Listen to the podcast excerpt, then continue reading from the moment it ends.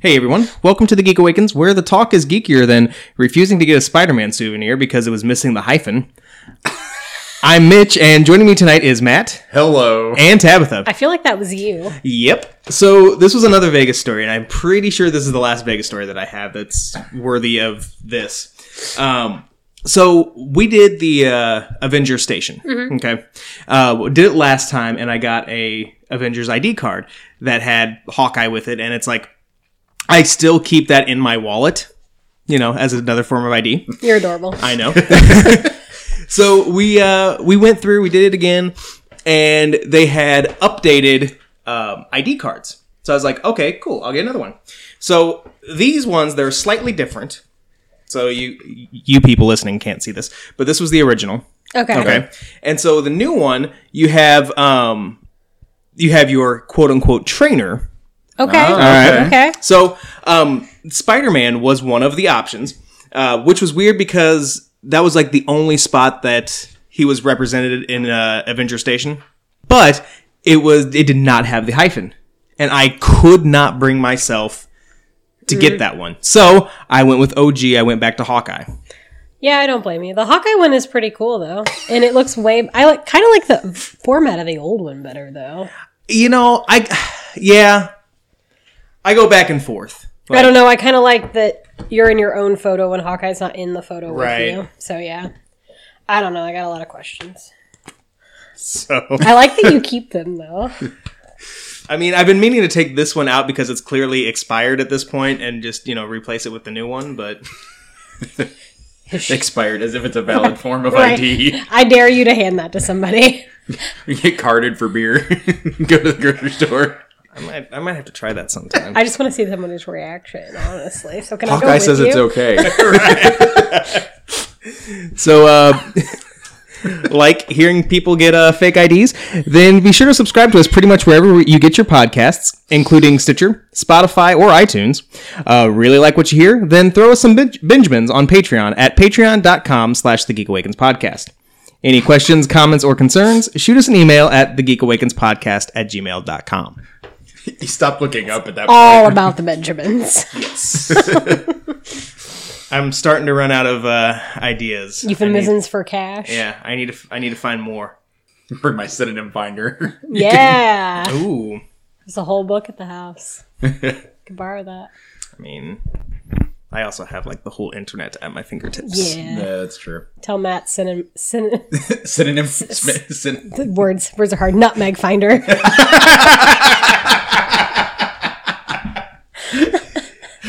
That's what I'm going to call that from now on. I'm putting a new label on it. You're welcome.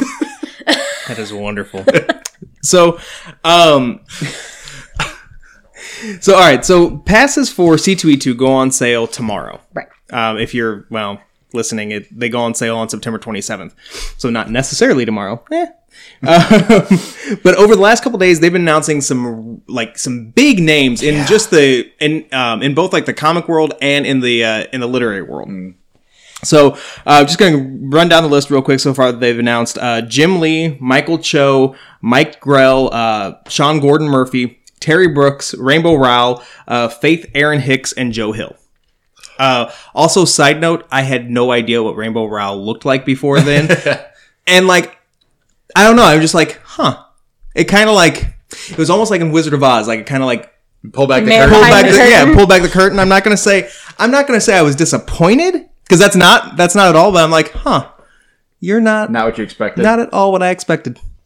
Yeah, I love Rainbow Rowell. Since she's going to be there, I think I've convinced my friend who does not con to go to this with me because we've been trying to meet Rainbow Rowell together for like five years. Yeah, I'm I'm pretty pumped. Um, it's interesting though they haven't named any entertainment guests yet, no. but Yeah. I have a feeling that they're saving that for tomorrow. Same. They're gonna be like, hey, by the way, this person is gonna be here. Yeah. buy your buy your passes now. X, Y, and Z are coming. Yeah. right.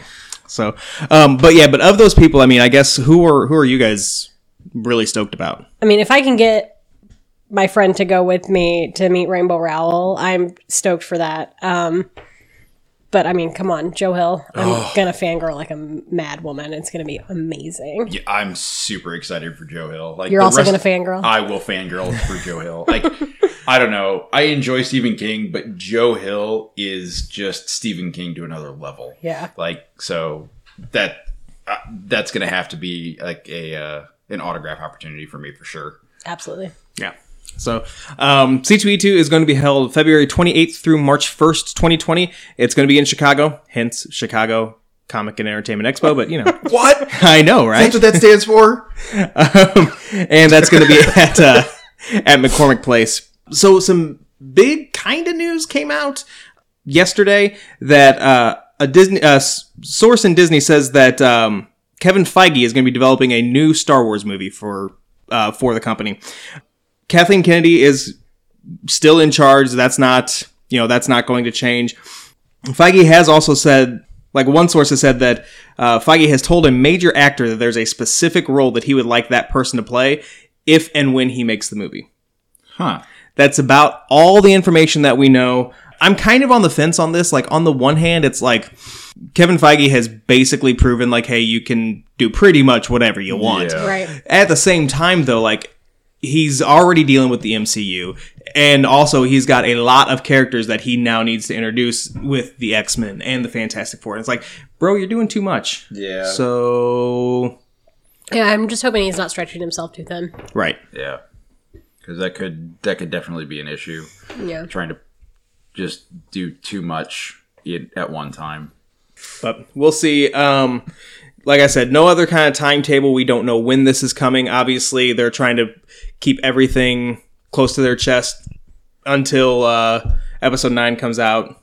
A little bit of local news that I want to talk about. Um, so, Sunshine Clemens with the uh, Springfield Black Lives Matter organization has opened up a little free library um, last week in the uh, uh, in front of the Poplar Place Management Office on 25th Street. It is um, she got Jermaine Ward, who owns Monty's Custom Furniture, for construction and installation of the library.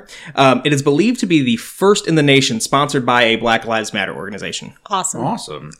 um, which obviously, if you don't know what the Little Free Library is about, it's kind of like a take a book, leave a book type of thing. Um, this one has a wide variety of books, mostly by African American authors or with African American themes. So, That's awesome. That's really cool. yeah. So, um, I always love it when we get local stuff like this. Uh, but yeah, but especially like just for something that like a lot of, in, and, and I'm not just even talking about this specific community, like you know, Springfield as a whole, like we have some. I mean, there is like, Yeah, there's you know, a few scattered around town. Right. But I'll tell you what, like that's still not something that I see regularly. No, it's not. Um, it's more prevalent, I think, in larger communities, obviously. Um, but if you drive around in some of the neighborhoods in Springfield, Yeah. you will notice that there are more of them. Um, and there are a plethora of them in Chatham. Yeah. Yeah. So There's a list online. You can go to littlefreelibrary.org and pull up the list of all the little free libraries in your community. Cool. Yep. But yeah, I will say also that Black Lives Matter uh, SPI does have a wish list on Amazon. So you Oh. can check that out and help them. Book orders will be filled and mailed to a post office box in Springfield. Awesome. So- That's great. Yeah, and yeah, and, and one one more thing to point out, uh, Clemens did say that like one of the important um, things that you know one of the biggest reasons why she wanted to do this was because she wanted for children to uh, be able to see themselves in literature. So, Excellent. but yeah, so definitely um, definitely check out their Amazon wish list. Check out where other little free libraries are available in your uh, neck of the woods. Not to turn into Al Roker. if I had if I had the like patience with Photoshop, that would be today's episode. Turning into Al Roker, and it would be like an Animorphs thing. Remember that? Yes. Of me turning into Al Roker. I don't, ha- I don't have that much time. I don't know. I don't feel like you got those abilities. Yeah. Mhm. So, um, keeping with the library theme a little bit, um, Tabitha, I want to talk about. We've got a lot of weird stories to talk about tonight, and this is this is the first of many. But keeping with the library theme, um, what happened? So there for a hot second, there was this uh, sacrilegious social media challenge going around, um, called "Don't have a bookmark, use blank." So people were pouring milk on books and sticking banana peels in books. And But why? I hate the because I hate the internet. Um, and then of course companies started getting involved because that's what happens with these types of things. So there was one where people had poured Chex Mix, put Oreos, vitamin water, Little Debbie snacks. They all got in on this trend of prompting. You know, people to, if you don't have a bookmark, use blank. So they got a lot of clapback from book publishers because, I don't know, stop being monsters. Right. And then a librarian from Indiana named Amanda May posted an actual a photo of an actual book that was found in her library's book drop 2 years ago to her Twitter account. So since this happened 2 years ago, this is before the social media trend, so someone was just an awful human. um, but there was a full soft shell taco stuck between the pages of the book. If you pull up the image of this, it had been pressed so flat that you couldn't even see it when until you opened the book. And it was like cheese and meat, and it was just you could see the tortilla, and then it's just like a circle of cheese that it came out on the outside. Splat. It, it almost looked like a um, uh, an eclipse. yes, of Of taco. of taco inside this book. It's like the circle of cheese. that's our picture for today. you, you got it. It's me holding you up as Simba, and, and then a taco. and then into a the sun. taco into the sun, and it says the circle of cheese. You're welcome. or it's just you holding up a cheese wheel. Or that. I mean, I support me holding a cheese. We all know that cheese is my food group. But um, so yeah, there's monsters in the world now, but two years ago there were still monsters in the world. So public service announcement: you can use a lot of things as bookmarks. I rip off corners of things to stick them in. Never dog ear anything, and never put food in your book. That's just like I'm not saying I'd be okay with it if this was a response to you know people doing this like mm-hmm. people on the internet are doing it i'm gonna do it in real life but like but no but this happened y- y- years, ago like Yeah. And someone had to why? actively think, I'm going to use this taco as a bookmark.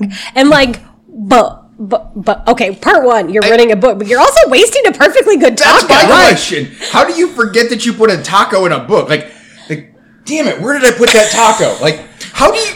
What if I mm. put a taco somewhere? I know where I put that taco. Like, that's just the way it works. And if you're drunk reading, you shouldn't be doing that because you're going to forget the plot line. do you think that it was somebody who had like maybe maybe it was somebody who was listening to us review this is a taco I don't know, maybe. They're like, ooh, a taco. That's a book. a book So what you're saying is this is all your fault. not my fault our fault oh, oh okay. Thanks for including us in that. I appreciate mutual it. blame. so But bookmarks are not food. Foods are not bookmarks. The end. phones are also not food Yes. I dropped some coffee on my phone. So you Sorry. decided to just suck it off your co- your phone. Well, I didn't want it to. I wanted to catch it before it got into the little charging port. So. Sorry, didn't have enough sushi for dinner apparently. So Tokyopop has announced Woo! Sushi, Tokyo, good segue. Hey! that they are launching a new line of digital first titles. Uh, and uh, the first two of these, uh, this new line of titles, are currently in production. They're going to be scheduled to release uh, in the fourth quarter of this year. Um, the these two new titles, they're uh, it's Death Knell by Tim Smith three and The Way of the Shao by Shadow. So basically, these are going to um, be distributed amongst numerous digital platforms, uh, including Amazon Kindle, Apple iBook Store, uh, Comixology, library apps, etc. So, uh, Death Knell, it's about. Um, now, this one is, a, is it's designed as a full color, infinite scrolling comic optimized for reading on smart devices, and basically it um, it tells the story of like this uh, of humanity trying to um, save themselves from extinction. So they turn to myths, legends, uh, just for that smallest chance of survival. It kind of works, and nobody dies. Huh. Yeah. So now Death has to figure out what to do. Okay. Yeah. So, uh, which already it's like, huh? I'm kind of Yeah. I'm kind of interested. He ends up forming a company to process souls, set up and sets up a series of rules uh, that the living humans and mythological creatures alike must abide by. So, Okay. Yeah. You have my you have my interest. Yeah. death as a workplace comedy, I guess it sounds like. I mean, that don't know if sounds like my. Monday through Friday, but yeah, you're right. so, The Way of the Shao uh, follows uh, the fictional adventures of real life British rapper uh, Shadow. Basically, what this what this book is about it's it takes place in a world where musicians have enhanced powers and abilities and their shows are also um, not just a battle like to get new fans but also for survival. Uh, shadow is a ambitious young artist uh, fighting his way to the top of the music world. And hijinks ensue. Not hijinks but hijinks. Shenanigans. shenanigans yeah. so Shenanigans. ooh Ooh. i don't know that i like that I like that. so Yeah. But yeah, so like I said, uh, both those titles will be out later this year. Vault Comics is teaming up with Comic Hub uh, to promote Money Shot Number One, which um, Comic Hub is a uh, direct-to-reader marketing and what has like pre-order tools uh, that will expand Money Shot's presence in the minds of retail retailers and readers internationally as well as Comic Hub's available app uh, map feature will have a key part in uh, Vault's strategy to help retailers in a sweeping sell-through campaign. So, um, yeah, so I think I think we may have talked about Comic Hub before. Basically, it's kind of like a uh, all-in-one POS uh, for the comics industry. It integrates subscriptions, customer portal, uh, modern email marketing tools, uh, integrated web store, et cetera, et cetera. nice. So, um, and then finally, and this is actually going to lead into a couple of the reviews that we have uh, to talk about this week. So, Lion Forge has announced that um, Moon, um, the creators of Mooncakes, are going to be not only at New York Comic Con, which is next week, but also they're going to have a book release party on October 14th. Cool. Nice. October is Okay. really long. so Suzanne Walker and Wendy Xu will appear at the Oni slash Lion Forge booth uh, with daily signings throughout the show. Um, and then also they're going to have a discussion with Oni editor in chief Sarah Gaydos uh, called "Uh Oh, It's Magic: Supernatural Creator-Owned Comics." Cool. So yeah, and then the launch event will be will take place October 14th at 6 p.m. at Books of Wonder in New York. Um, but yeah, so Very cool. yeah. So speaking of um, mooncakes, we got a chance to read that. Uh, this will come out in comic book shops October 1st, and then will hit bookstores October 15th. Tells the story of um, Nova, who is a teenage witch, and gets uh, reunited with her childhood crush, uh, Tam, who just happens to be a werewolf. And um, in the midst of their reuniting, um, they also have to, you know, slay a demon like you do. Yeah, sounds So, right. Um, we all got a chance to read it. Uh, what did you guys think? I really liked this. Um, I really love the non-binary, lesbian, deaf, Asian rep. Like there was just so much representation and so much diversity in this, and pretty much everything we've gotten from this company has been like that. And I think it's just fantastic that they're embracing that because there's not a lot of comics, like comic book companies out there that are doing that. So it's super important. Um, I really love the story, but it did feel a little rushed. It felt like they had this big idea and then it kind of got crammed into a little bit too small of a space. Um, that was literally my only critique of this, though. Yeah. What'd you think? I love this. Yeah, I I loved the the wide breadth of characters and you know the inclusion of, of everything. I liked, in addition to like the the deaf character. I mean, among all the other things, like it, there's so few. e- Even when you have representation of non-binary or um, other LGBTQ characters, um, you very rarely get a deaf character. Um, and I thought that was a very cool little inclusion, especially because that comes into play a couple of times in the story. Um, Yeah. So it wasn't just like it wasn't just something to throw in just to be inclusive. Like it had a point to the plot, which I really enjoyed. Um, but I have to agree. I feel like that there were a couple of points where it almost felt like things were um, almost a little compressed um, for the length of space that they had. But overall, like I, I love this. This was a fantastic read. Yeah, it was a really long graphic novel, which I really appreciate, but I um, I wanted it to be longer. See, I didn't. I didn't necessarily feel that. I didn't get that rushed feeling.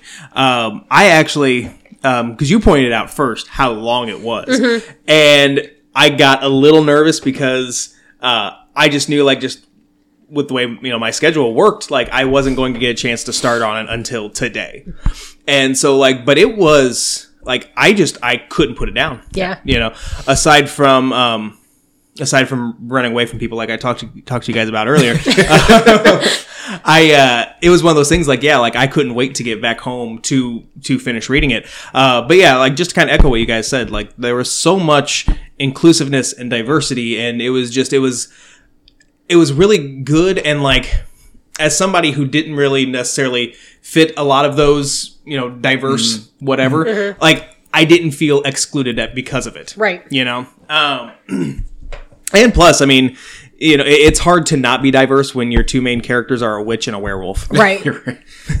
um, but that said, I and not to not to ever like judge a book by by its cover, but like the cover of this book, I expected a much different story. Yeah. you know, um, I didn't expect to have as much action as we got. Yeah. you know, uh, which yeah, there were there were a couple of points where where yeah, it was like action packed or whatever. Yeah, I was. I agree with you. When I opened it, I honestly thought I was going to watch. Uh, I didn't even know she was a werewolf at the time. I just thought I was going to watch some teenage witches uh, make some cakes or something. And I was like, okay. I mean, I like food. I'm into this. But then I got to the end, and I still don't think I understand why it's called mooncakes. I get the insertion of mooncakes in the story, but like the overarching like concept of this, like it was like mooncakes was just this like drop in the bucket to this whole story that they were having. So Yeah. maybe I missed something. I didn't I didn't catch, you know, the the main reason why, but I just kind of shrugged it off as well sometimes that's fine. Yeah. You know, sometimes, you know, cuz that this is not the first thing where the title actually has very little to do with mm-hmm. the Yeah. with the story as a whole. Don't hurt yourself. I just punched the table. It's fine. Now apologize to the table. so sorry, Mitch's kitchen table. Thank you. You're welcome. However, that did make me hit my move goal, so maybe I should do that again. Congratulations. Thank you. Thank you. Um, but yeah, so like I said, Mooncakes, um, we coming out next week, and then uh, in a couple weeks in bookstores. Erware, Erware is that still a thing? I think it's still a thing. Okay, cool. I say it, so I'm gonna say it's still a thing. Um, we also got a chance to read the plot uh, from Vault Comics, which basically this is the first in their um, horror, like um, uh, what's the, Imprint. imprint? Thank Yeah. you.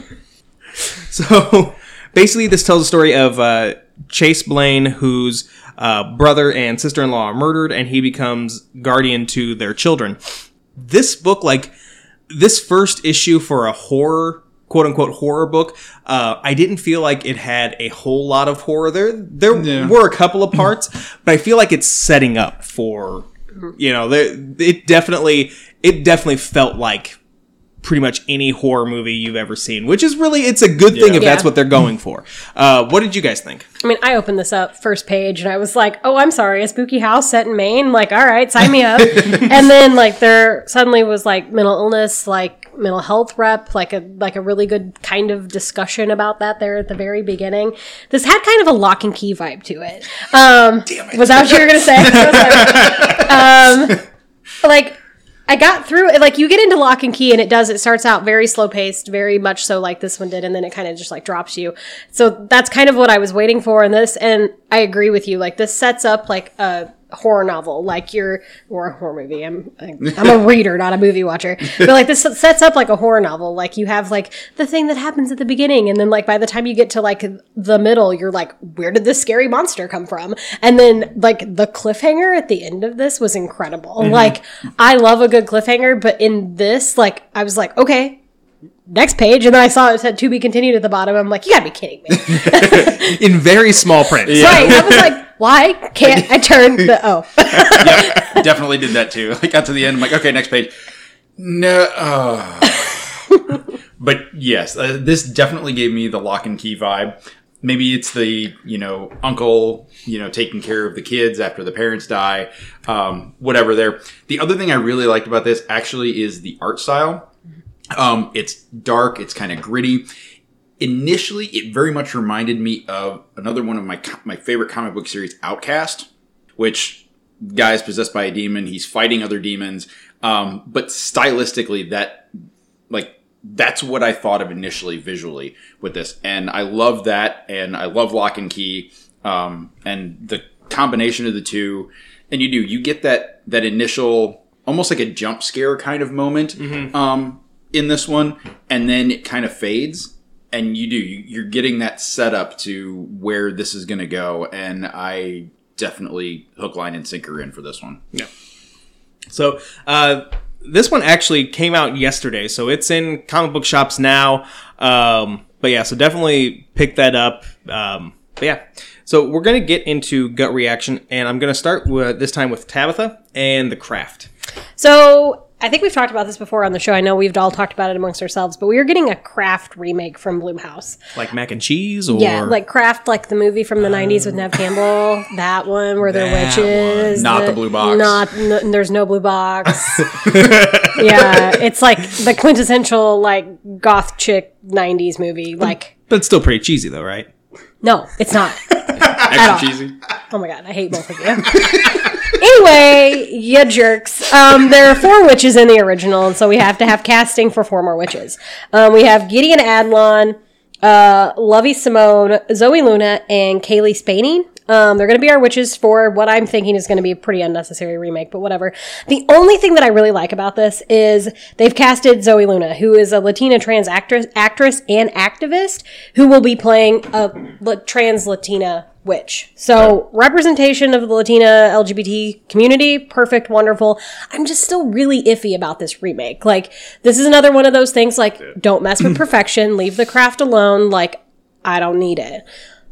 But I'm all for the rep in this, and I'm really glad they're changing something so it's not just four white girls. Like, that makes me happy.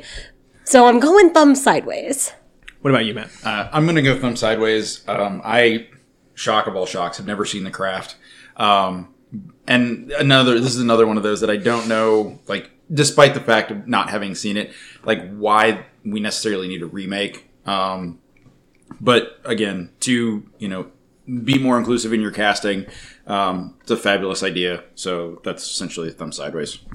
Uh, I'm also gonna go with thumb sideways. I have seen this movie before. Um, I remember it was like not at a house party, but like a gathering of people, and we decided to watch A a, coven. movie. Yeah, sure.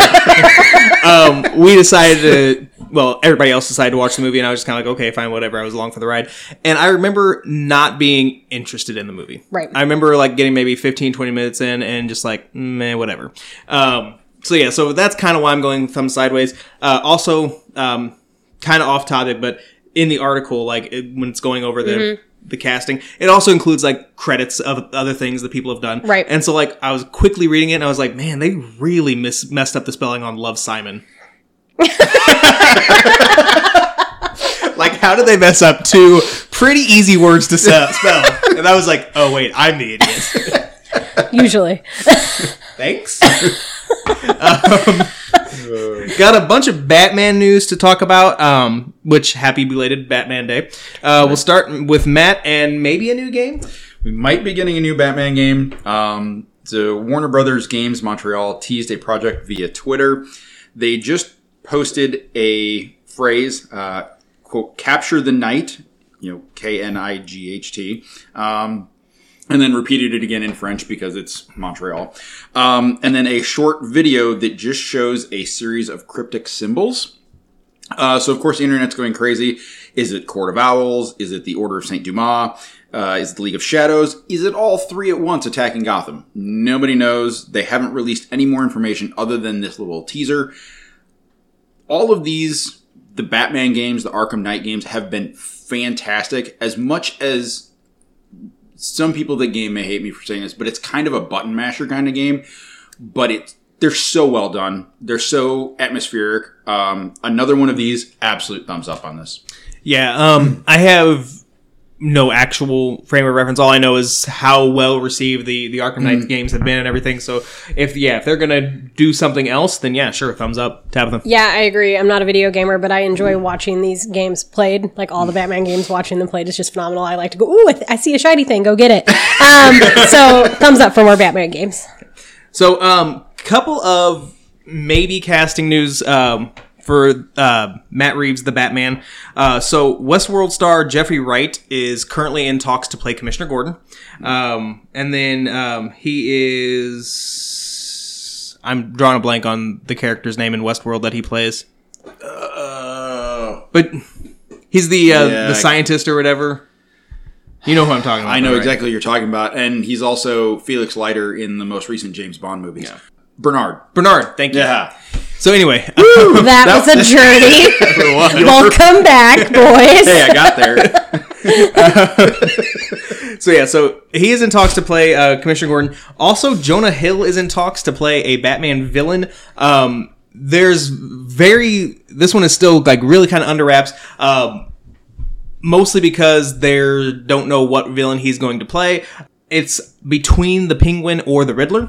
Uh, one source did say that another thing that's holding up these talks is pay. Um, at one point, again, according to this source, uh, at one point, uh, Hill wanted, well, it just says 10, so I'm going to assume 10 million.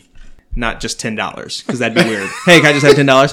Um, but it says at one point, um, this source heard that he wanted 10 which is uh, wild because um, robert pattinson isn't even making half of that um, I mean, it's like seven times as much as he made for Twilight. So.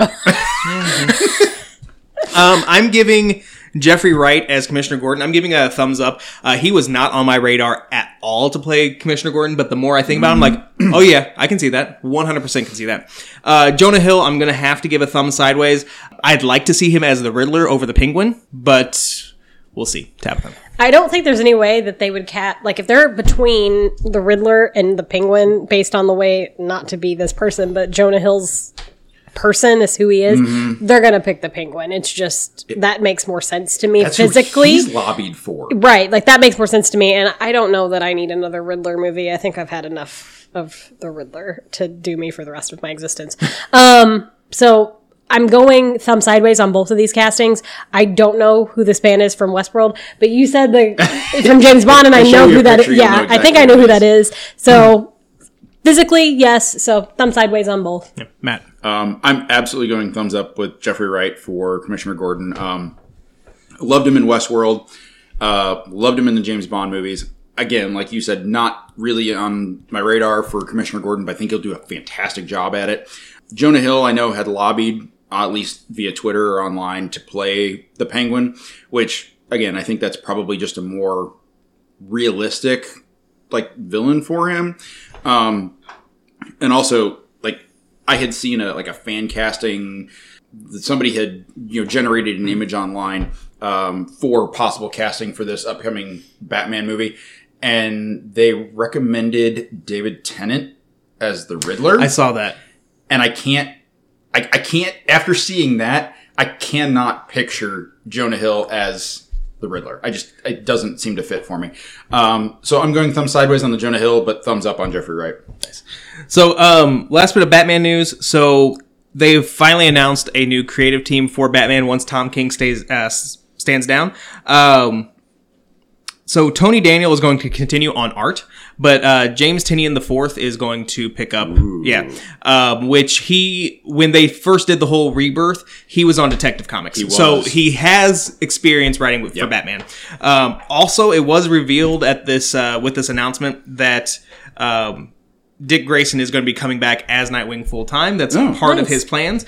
Uh, also, just kind of like looking at James's Twitter, like he is like, and rightfully so, like he is super excited for Nice. this. Yeah. So, um, yeah, totally giving this a thumbs up. I loved his run on Detective, and I'm kind of interested to see where he goes with Batman. Tabitha. Yeah, same thumbs up. I know the Dick Grayson thing makes you extremely happy. Yes. Yes. So I like things that make you happy. Oh, thanks. You're welcome. Matt. Um, so Oh, thumbs sorry. up. Oh God! Until you cut me off. I apologize. Matt. Um, when uh, Detective Comics and Batman relaunched, um, I was reading both Batman and Detective Comics. Um, really liked Tynion's run on Detective Comics, so giving him full like the whole cowl, if you will, um, uh, for Batman, I think is going to be awesome. So thumbs up for that. So, um, Tabitha, I'm so sorry for cutting you off. Let's go ahead and talk about Walker, Texas Ranger. Oh God, do we have to? okay, so my notes for this really literally start out: make the reboot stop for the love of God. Um, Walker Texas Ranger is making a comeback for God only knows what reason, and they've recent and recently unemployed Supernatural star Jared Padalecki is going to be playing Walker since Supernatural is finally ending after what 930 seasons or something. Um, so I'm really glad. 66. Right. Stop talking. Oh. I'm really glad that Jared found somewhere to go, but was there really nowhere else? Like, just, I can't. So either CBS or the CW are going to pick this up, which is either the network that Supernatural is on or CBS, which is where the original Walker Texas Ranger was, that evidently ran for 15 seasons. What? I think I blacked out for like half of that or something because I literally thought that was like one season of that show for some reason. Oh, I can see that. I didn't know it ran for that long, but yeah. 15 seasons. Um, whatever. Um, so this is like a straight up reboot of the show. So it will be like the Chuck Norris version never even existed, which would be so nice. But thumbs down. Thumbs up for Jared Padalecki getting a job because that would be sad, but thumbs down. Like, come, like, I need original ideas. I don't care where they come from. I just need some. Matt. Thumbs down. Like I, I like Jerry Padalecki, but this is not a reboot that needs to happen. It I Chuck Norris and the original Texas Walker Texas Ranger didn't really need to happen either. So thumbs down. Yeah. Uh, same thumbs down. Um, yeah, I don't, I don't see where it's necessary, and um, I just, he's not, he's not Chuck Norris. I'm not saying that I was ever a fan of that show. In fact, I don't think I ever watched it. But like, Too tall. But yeah, it's just it's it's it's weird. also, I love how like it's between CBS or the CW, like two channels that like are very different Right. and have very different content. So I'm Yeah. like, Like they're gonna go one of two ways with it. They're gonna try to like supernatural it and be like, like quippy Well, and funny then and it's like just Jonah dark. Hex. yeah, you're right. or Wynonna Earp with dudes. Right. Um, I don't know. Yeah. Um, Matt. Speaking of walking, let's go to The Walking Dead. Are they still like walking? They're still hobbling around. Um, so I want to say this was last year. Uh, Brian K. Vaughan and uh, Marcos Martin did a digital Walking Dead comic titled Walking Dead Alien. This year, with local comic shop day, which is Saturday, November 23rd, which is only brick and mortar comic book stores, uh, no online anything for this they are releasing that previously only available as digital comic in print form. Uh, it's going to be five ninety nine, and like I said, only available. It'll be available on that day, but only in your brick and mortar local comic shops. I didn't get to read this digital. I have wanted to read it because I have been a fan of the Walking Dead comics. I feel like Brian K. Vaughan is would do this justice, and to see it in print, um, in order to boost your local comic book sales, I'm giving this a thumbs up. Yeah, same thumbs up. Um, anything that will get people into a local comic book shop, Yep. and not even you know like going in there for that, and then also saying, "Oh, hey, these are actually kind of cool," or they can be. Uh, but yeah, definitely Tabitha. Yeah, same. Anything that'll get people reading. I don't care what format you're reading. Just do it. Um, so this actually uh, came from Lydia. So Netflix is adapting uh, the Broadway musical 13 into a family film. It's going to have um, Jason Robert Brown composing new music and Robert Horn adapting the script based on the book that he co-wrote with uh, Dan Elish. Is that right? Okay. Yeah, um, I know very little about this. I just know that it's a thing because I knew that the theater center put it on last year. But yeah, so basically it talks about a kid moves from New York to small town Indiana because his parents divorced. Ta-da. Yeah, I mean, it sounds like something perfect for Netflix, so sure, thumbs up. Tabitha. Yeah, same. Perfect for Netflix. I I don't know anything if like much of anything about this, but thumbs up. Matt. I also don't know really anything about this, but Netflix really has yet to do anything poorly, so thumbs up. Tabitha, speaking of things coming to a small screen, uh, let's go to Seven Husbands of Evelyn Hugo. You guys, I'm, my heart is broken. Like what little tiny little cold dead heart I have is broken into ten thousand pieces. So Sure, it's not a million little pieces. Oh my god, stop talking. Um, the Seven Husbands of Evelyn Hugo is a book by Taylor Jenkins Reid that covers the seven marriages of a fictional reclusive Hollywood starlet, and it's being made into a TV show. This was my favorite book of 2018. I've been dying for a movie adaptation or like even like a mini series HBO adaptation. But now that it's kind of sort of happening, I don't want it. Um, it's in its early stages and being executive produced by Ilene Chaiken and Jennifer Beals of Flashdance, L Word, whatever. Assuming that has a lot to do with the fact that there's a lot of LGBTQ rep in Seven Husbands of Evelyn Hugo, which I'm I'm not worried about who has it, but what I'm worried about is that it's going to be on Freeform. Oh. Right, which is where all good book adaptations go to die. Like they've had a couple of different shows on that sh- channel where they have like tried to do them and it's just flopped and failed miserably. Um, Reid's other book, Daisy Jones and the Six, which has been one of my favorite books of this year, got picked up by Amazon, which has instilled a lot more confidence in me than Freeform. But I am, I am not okay with this being held by Freeform. I have faith in Ilene Chaiken. I have faith in Jennifer Beals, even though she's a maniac. I just cannot get behind it with Freeform. So, thumbs down. Matt. Um, I haven't read this. It's on my list, you know, my TBR. But you kind of had me until yeah, Freeform. Um, I don't think I've ever watched anything on Freeform for probably good reason. So we'll go thumbs down because of where it's ended up. Same. Just from what you've you know told me about like this title, like it's not. I going just off of that, like eh, it's not for me. I wouldn't. It could have been on anything, and I wouldn't watch it. But yeah, but at the same time, it's kind of like one of those things. Like pretty much any other outlet or platform would be like, okay, cool, like awesome for them. but freeform, ugh, thumbs down. So DC Comics is going to release a 24 page sampler of Joe Hill's Hill House Comics. Uh, it's going to be a new horror line coming from uh, DC. It's going to have a preview of uh, the line's inaugural comics, including Basketful of Heads, The Dollhouse Family, and The Low, Low Woods. Um, it's also going to have an interview with Hill and a checklist of every Hill House Comics title. Retailers are going to get quantities uh, based on the um, based on the orders that they had for DCeased number one. So, giving this a thumbs up. I don't know. I don't know if any of those titles are kind of going to be up my alley, but that sounds awesome. Tabitha, Yeah, literally all of those things are up my alley, so giant thumbs up. Matt. Did you not see my mouth hit the floor when you said there was a checklist and an interview? Like I said, I'm going to fangirl hard when I see Joe Hill at C2E2. So I'm super excited about this list of comics that he's like behind. He teased them on Twitter and on Instagram a couple of months ago. Um, I'm all for it. Thumbs up. Last thing for gut reaction, um, which I didn't tell you guys about this, but you've probably seen about. So Alexa is going to get celebrity voices. The first one that they're getting is Samuel L. Jackson. So for 99 cents, you can have Samuel L. Jackson read you the news, give you a weather report, tell you jokes. It is also going to be rated mature. You can have Yes! There it is. you can choose whether or not uh, you want uh, Samuel L. Jackson to be explicit. You can also you can also change it at any time. I'm gonna I'm gonna have to give this a thumbs sideways only because even though it's 99 cents, it's not that bad of a price point. But like I don't know I don't know if I would want to pay for it. But eh.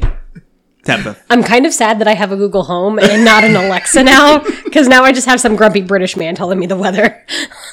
Thumbs up. I want this. I mean, I definitely want Sam Jackson to tell me the mother effing weather. like, that's just fantastic. I was thumbs sideways on this until you told me that there was that option. Absolute thumbs up. I really almost kind of want to get an Alexa now.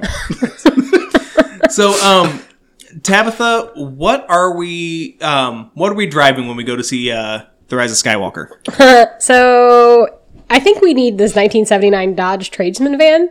We can take it to see the Rise of Skywalker. We can take it to conventions, and I know where we can get one for 900 no 9,800 dollars.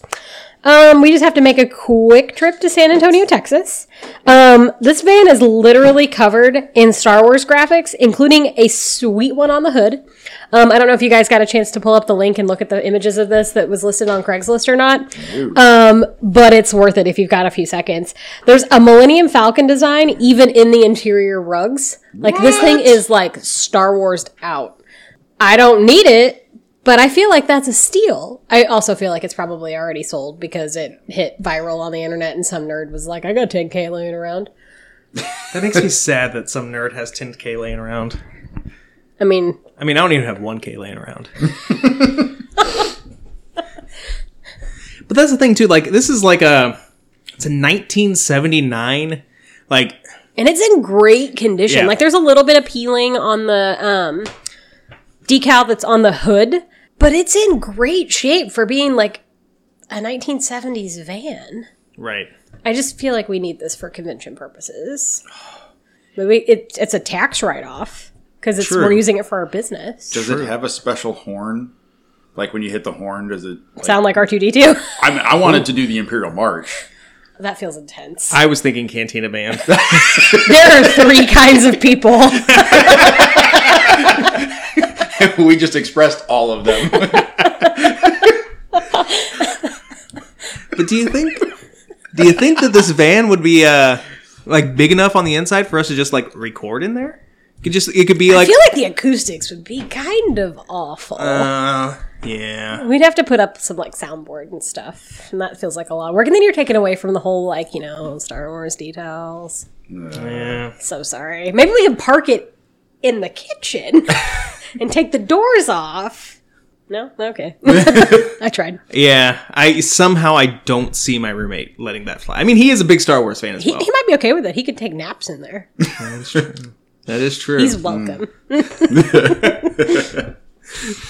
So, uh, former Doctor Who Christopher Eccleston has written a new memoir. It's called "I Love the Bones of You: My Father and the Making of Me," and in there he talks about how there was a period of where he had like a vague, very negative impression of his time as the Doctor.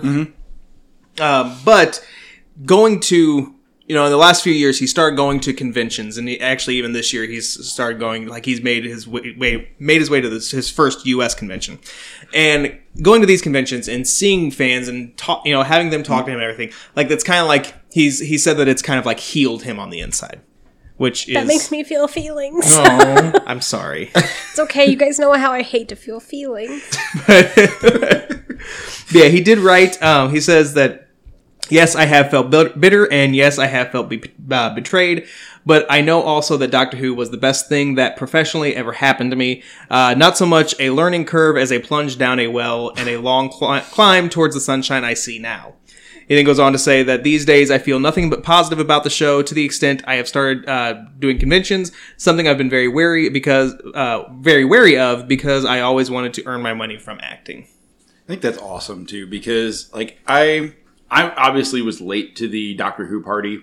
I actually knew who Christopher Eccleston was from other movies before seeing him as the Doctor um, when I started the reboot. Um, so the fact that that kind of helped propel him, you know, upwards, and that you know he's I guess recognizing that, I think that's awesome. and I'm like extra late. I'm like not even fashionably late to the Doctor Who party, but like so far, like I'm I'm wary to finish. Like I'm wary to keep going because I know it's gonna change, and I don't want him to go away, and I'm gonna cry a lot, and so I'm not Yeah. I'm not ready for it because. I'm attached to him now. Um, we haven't really talked. Where are you? Where am I, Uh, are you my mommy? Just Okay. after those. mummy? What the uh, introduction of Harkness? Okay. Yeah, I've I've seen him Which- once now. Harkness, fantastic. Yeah. Yeah, I mean, I love John Barrowman. he bumped into me one time. It was the greatest experience of my life. so not quite through season, well, series one. Yeah, I'm enjoying myself though. We, it's just it's one of those things that I'm, I forget that I'm watching it, and then I'm like, oh man, Need to go back and watch Doctor those. Who. And then I watch half an episode, and then I forget I was watching the half the episode. Then I have to watch the other half of the episode again. It's just It's timey wimey. see, I, I Wibbly don't, wobbly. I, I don't know what that means. You'll get You there. get, yeah, you have to wait until Tennant to get There's to that. just so many references, Which- and people make them, oh, and I'm like, That's still probably one of my favorite episodes of all time. Yeah. Going going back to Eccleston real quick, and then like, and I'm, I'm going to ask you guys this now because we are kind of starting to run low, but like I want to talk about the rest of these stories. Do you guys mind going a little bit No. longer? Okay, cool. I have a lot of plans on Thursday evening at 8:24 p.m. I, I don't know your life. um, but like with Eccleston, um, I remember watching it the first time. Like he didn't really grab me until what was the episode? Father's Day. Yep. That was the episode that like solidified like like the episodes I watched before then, I kept kind of going to myself. I'm like, man, I like hokey, but like, is this too mm. hokey for me? And then I get to that episode, I'm like, no, it's not too hokey for me. like, I had to pause that episode no less than five times and walk away from it because somebody, Somebody at this forgot table to warn her about that episode. named Matt. I didn't think about it. And I was like, worst. "You're a monster!" And he's like, "What did I do?" And I'm like, Oh. "You didn't warn me about this episode." He's like, "Oh, so sorry." To like, be fair, I thought we were going to end up watching that one together, and then you ended up watching on your own. You're like, I hate you. I'm, like, I'm sorry. yeah, I did not handle that episode well. My dad Yeah. passed away when I was very young, so I just like I struggled. Like, I think I I paused it and like I think I watched like a cartoon in the middle or something, you almost need to. and then went back yeah, and like watched that's- more. Oh, Oh. that's a rough. I mean, that's a Yeah. rough episode, and yeah, that's just No, I think that's the episode that like I agree with you that like really got me though, even though I'm not that far into it. Because before that, I've been like, I'm sorry, they're going back in history and like visiting historical characters. No one told me this because that's my jam. And then it's like that doesn't happen every episode. So a couple of the episodes where they like go forward or they go to different planets or something, I'm kind of like meh. But then that episode, I agree with you. I was just like, oh, my heart hurts. Yeah, and it and it prepares you. Like I don't, I don't know that there's that I've seen another episode that like is as emotionally like devastating as that episode. Yeah. but there are some that come close, and it prepares you. It's like you're you're in for a fun ride. Whew, whew. I love crying. So lies. so moving on. Um, so Matt, let's talk about the uh, the Last of Us Part Two. Oh, can I Speaking tell of you? crying, Oh, yeah, I did. I'm not gonna lie. Like, oh. So I watched the trailer for this this morning, and I absolutely 100% teared up watching the trailer. Um, I don't. I loved a video game. I don't play a whole lot. Don't have a whole lot of time to. I played this. I played The Last of Us when it came out. Absolutely loved it. One of my all-time favorite games. Um, I've been watching and waiting for Last of Us 2 to come out for quite a while now. We officially have a release date, February 21st, 2020. So don't bother me that night. I'm going to be busy. Um, uh, but Sony and Naughty Dog have been working on this game for over five years. It picks up five, uh, picks up after obviously the end, the events of Last of Us. Ellie is now 19 years old. She's now the main character instead of being um, Joel's counterpart, if you will. Like I said, they've announced the actual release date. The trailer made me cry because there's just this fantastic. You need to go watch the trailer, and if you played the game, you'll get it. I don't really want to spoil even the trailer, but it's just it's it's heartwarming and it you know pulls on your heartstrings. But the other big thing they announced is all the different editions that are going to be available for this on release. There is going to be the standard edition, which is going to be the classic $60. There's a special edition, which is $80, a digital deluxe edition, collector's edition, and an Ellie edition. The collector's edition is going to be $170. Right? But the list of things that come with this collector's edition is insane. Uh, it is going to have a beautifully crafted 12 inch statue of Ellie, a life size replica of Ellie's bracelet, custom steelbook case, 48 page mini art book from Dark Horse, set of six enamel pins, lithograph art print, and a set of five stickers. Are any of those the giraffes? Because if so, it's No. worth $170. I mean, that's a lot of stuff in a collector's edition. So, I mean, that's pretty pretty intense. The collector's edition also comes with a voucher for digital content, including a Forest PS4 dynamic theme, a set of six PSN avatars, and a digital soundtrack, a digital soundtrack, and a digital version of that mini art book. Um, and then if you want to go one step higher, the Ellie edition is two hundred and thirty dollars. Wow! Right? So this one's really intense because you get everything from the collector's edition, plus a fully size, full-sized, fully functional recreation of Ellie's backpack, uh, an embroidered patch, and a seven-inch vinyl record featuring music from the original soundtrack. In addition to everything else from the collector's edition. So Good lord. right? A lot, a lot of stuff in these special editions. I don't have the money to do any of those, and I don't know what in the world I would do with a 12 inch statue of Ellie. I mean, she's a great character. I love her, but I don't know what I would do with that. Yeah. Um, but I mean, I will, I will have this day of release. I'm super excited for this. I'm so excited we have a release date, and again, the trailer. Whew, all the feelings. kind of kind of want to pull up the trailer right now and just you know see if I like have a little tear or whatever. I mean, there's no giraffes in the trailer though. That was the only downside. Yeah, I was kind of bummed about that. Yeah, add any- giraffes to the trailer. Hashtag- Hashtag, add giraffes to the trailer. Anything anything that doesn't have a giraffe is just not worth being around. Agreed. So earlier this week, uh, we got news that um, Star Trek Deep Space Nine actor Aron Eisenberg, who played Nog, had passed away um, at the age of 50. so Star, uh, Star Trek Online players um, took it upon themselves to kind of have a, uh, a vigil for him. So they had an in-game vigil. Um, they assembled in Quark's bar on Deep Space Nine um, and lit up torches to create the feel of a candlelight vigil, vigil in his honor. There are too many feelings this week, guys. Um, and then I also saw on the Star Trek subreddit, Aron Eisenberg's son posted something. First, you know, kind of just to thank everybody for you know the outpouring of support and all this and that. But then um, was talking about how he, um, he's planning a uh, memorial this Sunday on World of Warcraft. So it's going to be on server area 52. It's retail WoW, not classic. But yeah, so he wants any and everybody to gather online um, and honor him. You know, not you know, not just Aaron, but like also like all of his friends and family and everything Right. like that. So That's really cool. yeah, World of Warcraft community will show up in droves for that. It's not the first time that World of Warcraft has had a memorial on one of their servers.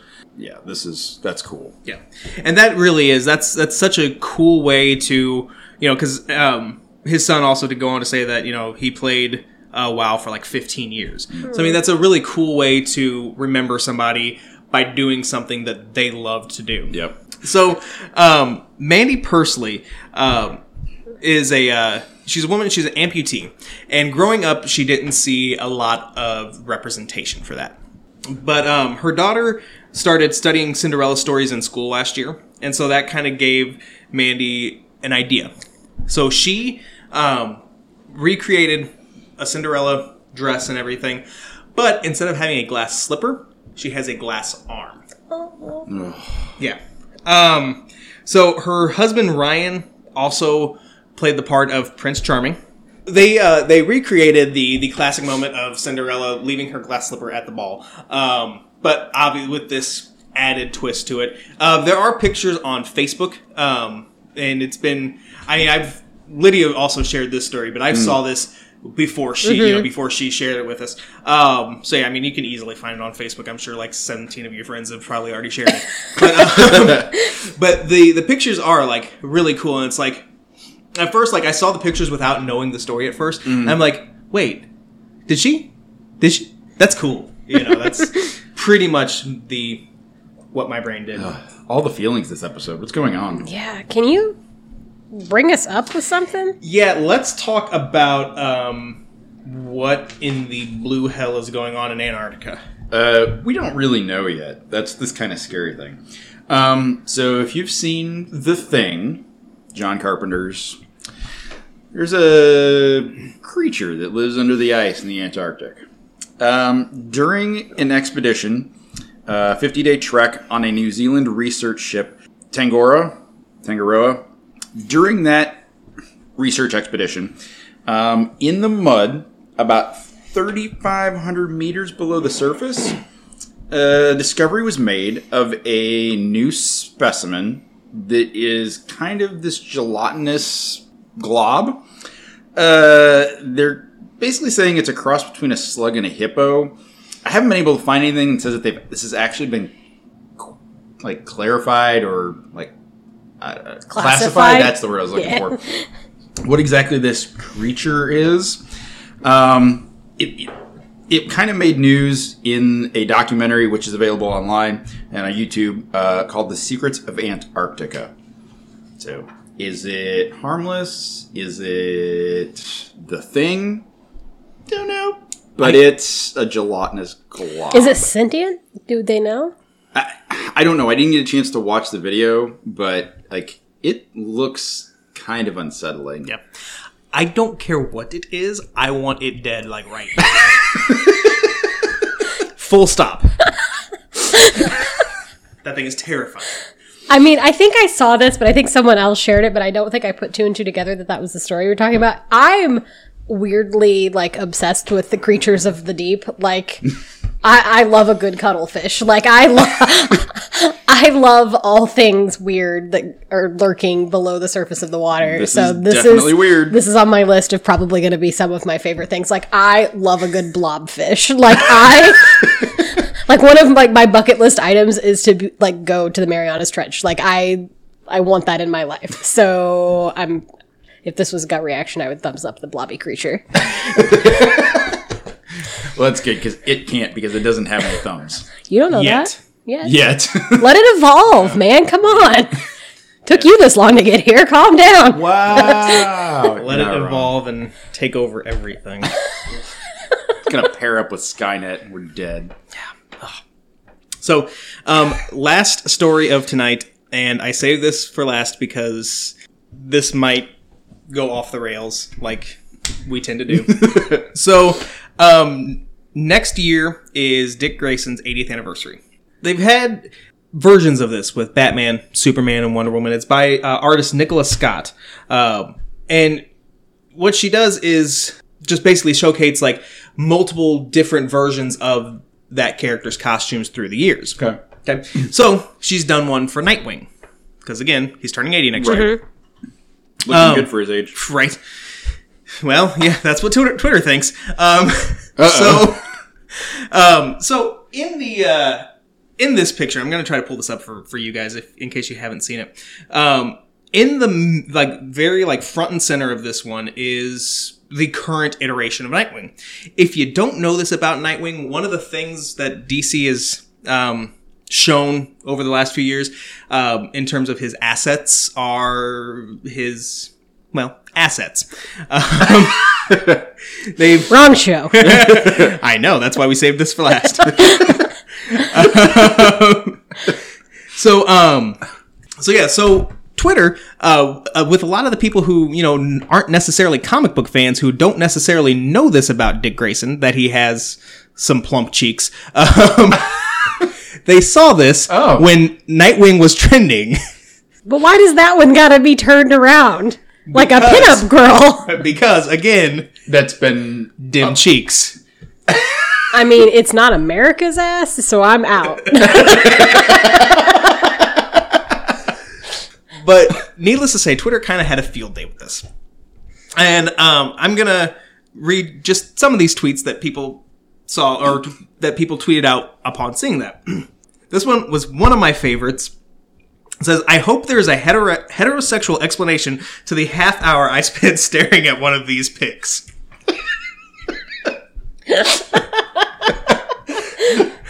Another one. Batman, I'm, t- I'm trying to sneak around, but I'm dummy thick. And the clap from my ass cheeks keeps alerting Joker.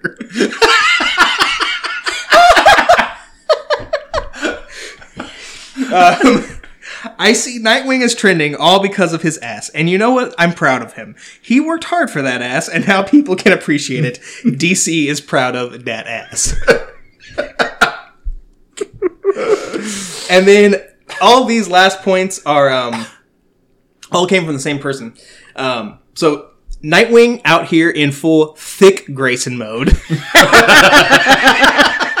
ass so big it can bounce that huge coin in the bat cave off of it. Villains. Villains quit fearing the bat signal and just run when they hear those cheeks clapping in the distance. At this point, he doesn't need a utility boy belt. That is an arsenal.